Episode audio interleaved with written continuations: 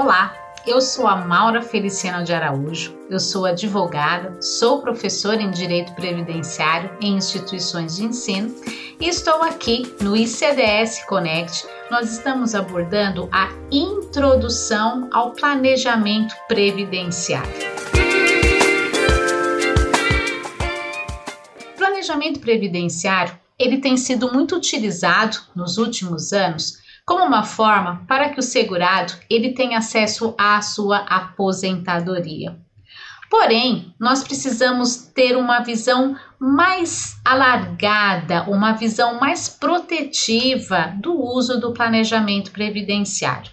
E como eu costumo dizer, o planejamento previdenciário, ele tem uma finalidade maior que é garantir proteção social ao segurado, à segurada do regime geral de previdência social, assim como também aos dependentes desses segurados junto ao regime geral de previdência social.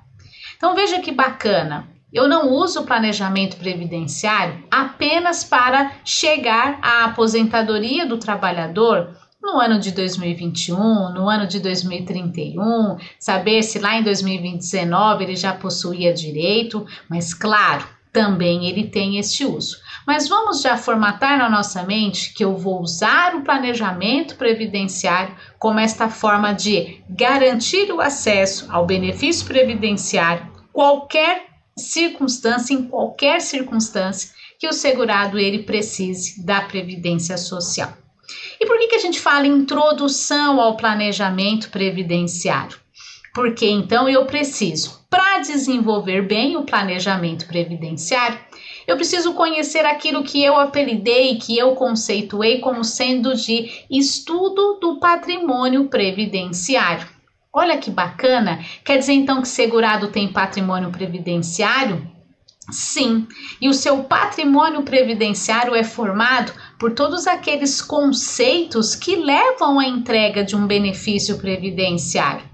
Aí então eu preciso entender o conceito de filiação, o conceito de inscrição, o conceito de carência, o conceito de tempo de contribuição, o conceito do que é um ambiente laboral passível ali de um enquadramento de atividade especial ou possibilidade de conversão e mais. Dentro do patrimônio previdenciário, eu preciso inclusive entender o que é salário de contribuição, o que é período básico de cálculo, assim como também de quem é a responsabilidade pelo recolhimento previdenciário, porque à medida que eu vou entendendo e vou ali avançando conceito por conceito, eu consigo ir desdobrando cada vez mais o estudo do patrimônio previdenciário e, por conseguinte, o estudo, né, o uso do planejamento previdenciário. Mas tem uma coisa que a gente precisa também entender e aplicar. Para que eu entenda bem né? Onde está a carência, o tempo de contribuição, para que eu reconheça tudo isso, eu preciso ter também ali conhecimentos introdutórios sobre um documento que ele é essencial na análise de todo e qualquer planejamento previdenciário, que é o CNIS, CNIS, Cadastro Nacional de Informações Sociais. Sabe aquele cadastro que você pega através do meu INSS, lá no site da Previdência Social, que precisa ter o CPF juntamente com a senha do segurado e que, entre parênteses aqui, precisamos ter bastante cautela para acessar este cadastro, porque na verdade eu estou ali usando do, do documento, eu estou usando do acesso daquele segurado ali à Previdência Social. Então, bastante cuidado, deixo aqui esse parênteses, mas voltando. Para que eu trabalhe bem o planejamento previdenciário, para que eu trabalhe bem esse conceito de patrimônio previdenciário, eu começo com o CNIS. E então eu preciso entender muito bem, não só onde eu pego este documento, mas eu preciso entender como eu faço a leitura deste cadastro. Opa, por que, Maura? Porque é no CNIS que eu tenho o início da filiação do segurado junto ao regime geral de previdência social. É no CNIS que eu tenho em que formato, nem né, qual daquelas condições de segurado que o nosso cliente ele esteve filiado ou está afiliado à previdência social. Se é como segurado empregado, se é como doméstico, se é como facultativo, se é avulso, se é segurado especial. E isso tudo tem um reflexo importante quando eu finalizo um planejamento previdenciário. Conhecer esta filiação junto à Previdência faz com que eu já é, imagine qual é o tipo de documento que eu vou pedir ou qual será o documento a ser utilizado para corrigir alguma inconsistência no CNIS. Tá certo? Então a gente começa o nosso planejamento previdenciário, esta nossa introdução ao planejamento previdenciário. Quais são as principais observações que eu preciso ter na análise do CNIS? Poxa vida, multiplicidade de números de inscrição do trabalhador? Preciso prestar atenção. A ausência de vínculo empregatício num período muito longo, sem ali recolhimento, sem contribuição, sem vínculo? Preciso prestar atenção. Indicadores que ali já nos revelam o que aconteceu com aquele vínculo. Alguma informação extemporânea, alguma remuneração fora do prazo, algum indicativo de que aquela exposição é nociva à saúde, à integridade física do trabalhador. E à medida que eu vou conhecendo esses detalhes, eu vou desdobrando e melhorando cada vez mais o planejamento previdenciário.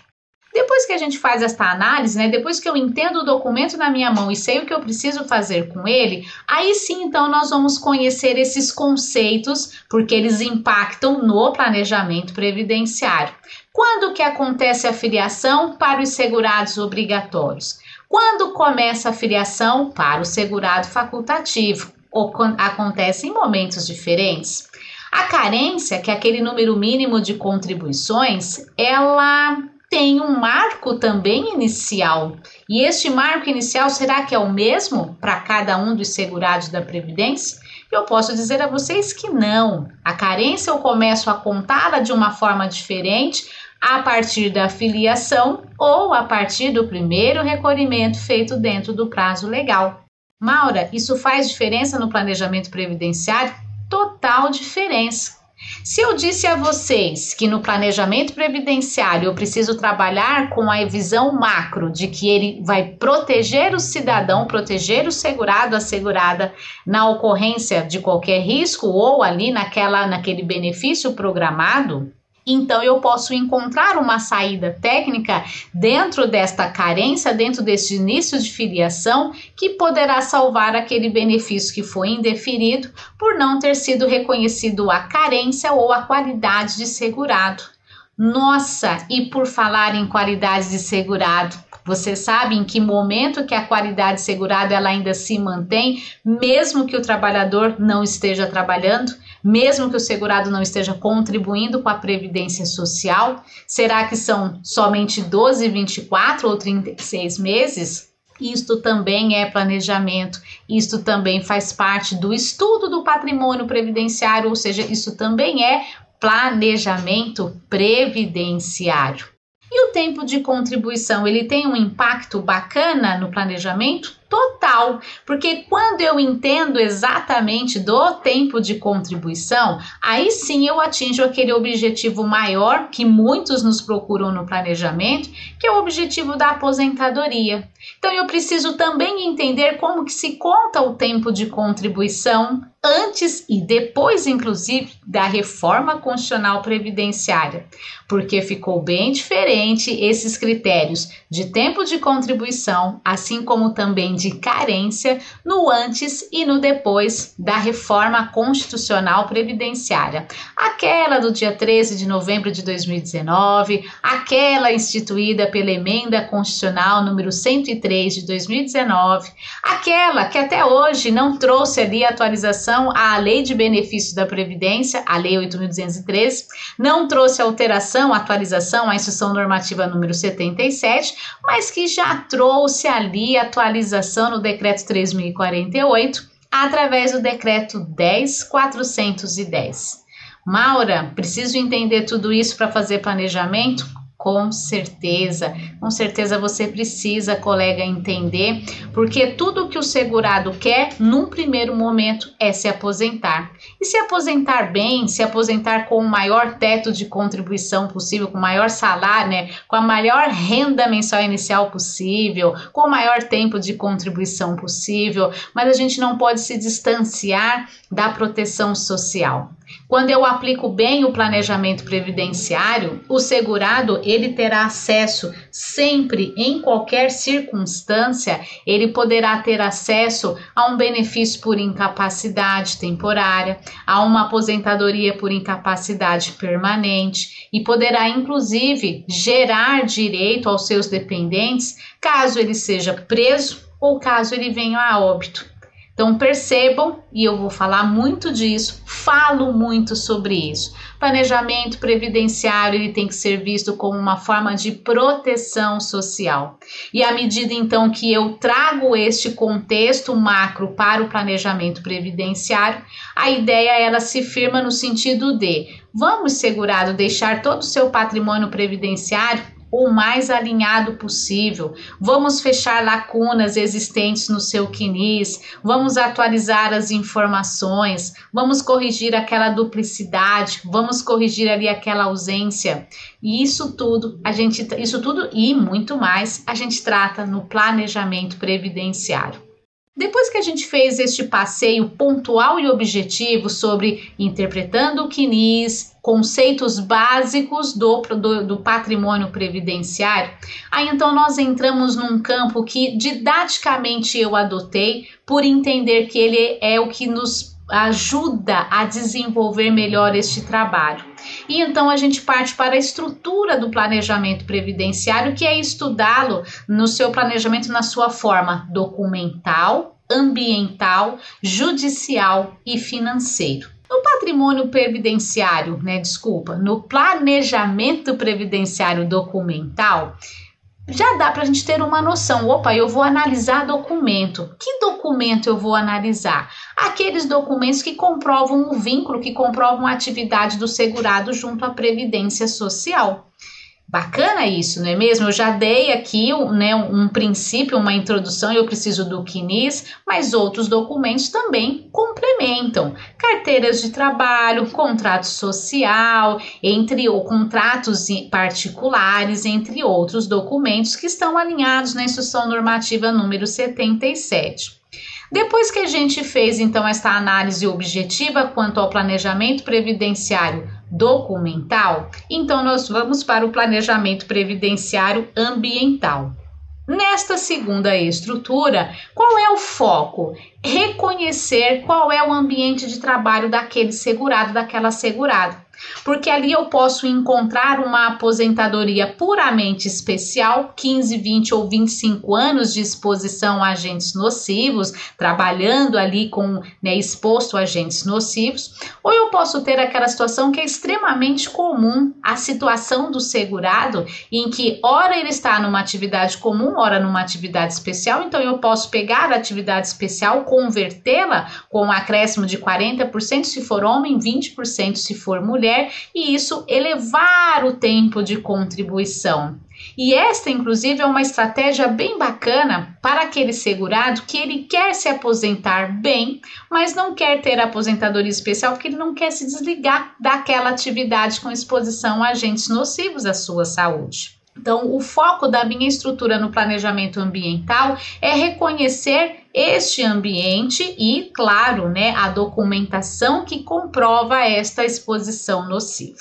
Aí nós partimos para a terceira e penúltima estrutura do planejamento previdenciário, que é o planejamento previdenciário judicial. O que, que eu alinho nesta estrutura?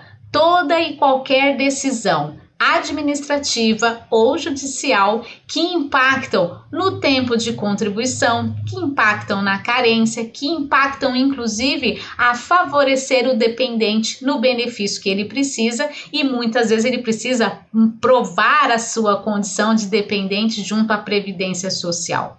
Então, sabe aquele protocolo administrativo que foi indeferido? Deixa eu entender o que aconteceu nesse processo. Sabe aquele processo que foi concedido? Deixa eu entender o que foi dado. Deixa eu ver o que, que eu trago ele para esta minha intervenção. De repente, eu estou sendo contratada para fazer ali, dar entrada numa aposentadoria. Me deparo com um requerimento de aposentadoria já feito. Opa, mas o que, que já aconteceu nesse processo? Dá para aproveitar algum ato praticado? Muitas vezes dá, e isso favorece bastante o nosso planejamento previdenciário. Sabe aquela decisão de que decretou a união, que reconheceu a união estável lá da vara de família e sucessões? ela tem cabimento aqui se eu penso na proteção macro do planejamento, no sentido de entregar benefício de pensão por morte àquela companheira, aquele companheiro né, que ficou viúvo após anos e anos de dedicação numa união estável. E vamos falar, dentro dessa penúltima estrutura, na sentença trabalhista e também na ação declaratória. Ação declaratória, quando ela tem o aproveitamento, e a sentença trabalhista, como que eu vou de fato operacionalizar esta decisão no âmbito previdenciário? E aí a gente parte para a última estrutura do planejamento previdenciário, que é o planejamento previdenciário financeiro.